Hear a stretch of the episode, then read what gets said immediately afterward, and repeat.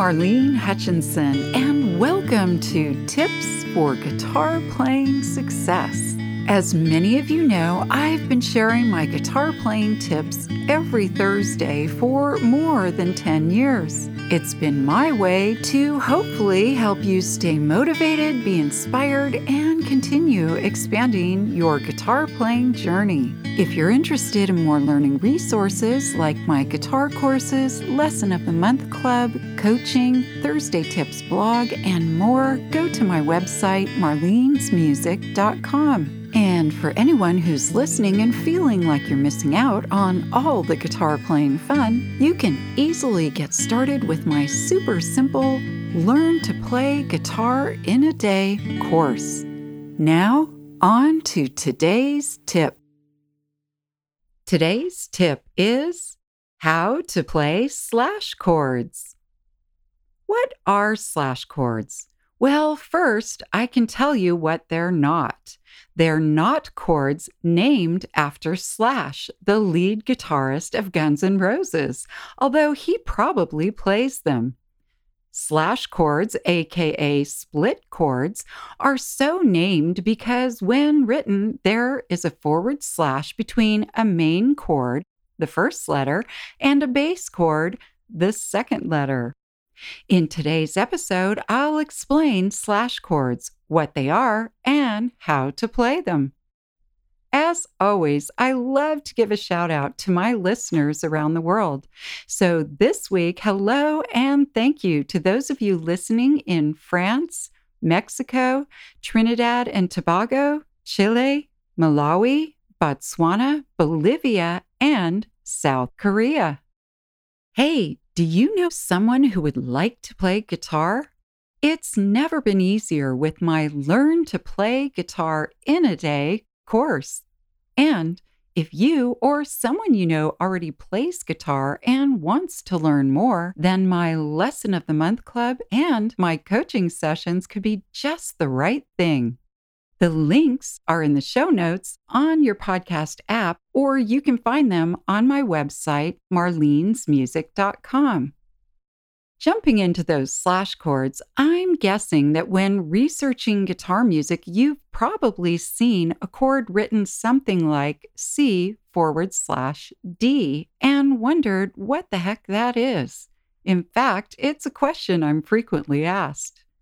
In the simplest terms, it means there's a main chord, that's the first letter, and then after the slash, the second letter represents an added bass note. Like in the C slash D chord, the main chord is C, and then a D note is added in the bass. To get a little more technical, the C chord includes the notes C, E, and G.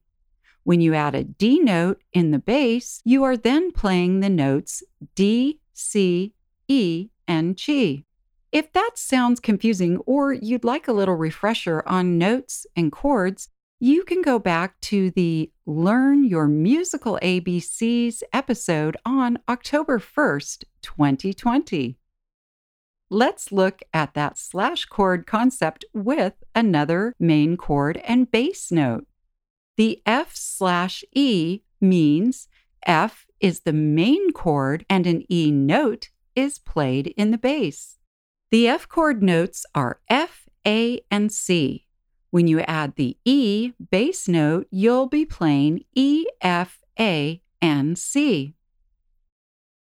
Those are just a couple of examples. There are many combinations of chords with added bass notes, and it's not just limited to major chords and notes. It can include minors, flats, sharps, and sevenths, to name a few. Knowing more about slash chords probably still makes you think why are they used? Slash chords are generally used to embellish and add more flavor to a song. There are many interesting nuances that can be achieved simply by adding bass notes. As a solo player, slash chords can help you develop your music, style, and sounds. However, an instance where slash chords might be redundant is when you're playing in a band. In that case, you'll typically play the main chord and leave the bass notes to the band's bass player. It's worth mentioning that a slash chord can be played as the main chord only without adding a bass note, and the song will sound good.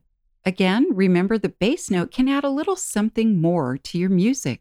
So, for example, you might see a song in your search that contains a slash chord and you're not sure how to play it, but you want to run through the song anyway. You can play the song using the main chord then you can always learn the bass note added chord, the slash chord, down the road. Now, if you're like me, a visual learner, you might like to see the chord charts for the two slash chords that I mentioned, C slash D and F slash E, so that you can give them a try. You'll find them on my Thursday Tips blog at marlenesmusic.com. Quick playing tip when learning new slash chords, it's fun to play the main chord and then the slash chord to compare the sounds. Just think the next time you see a slash chord in your music, you now know you have options. You can play the main chord only, or you can play the chord with the added bass note for a little more pizzazz. Who knows? Perhaps you'll be slashing slash chords just like Slash. And for a little birthday trivia, Slash and I share the same July birthday. So happy almost birthday, Slash. I hope this episode's tip has helped you to continue expanding your guitar playing skills and knowledge. If you'd like to learn more, please check out the many learning resources available at marlenesmusic.com. Thank you for joining today's podcast. And as I like to say, play on.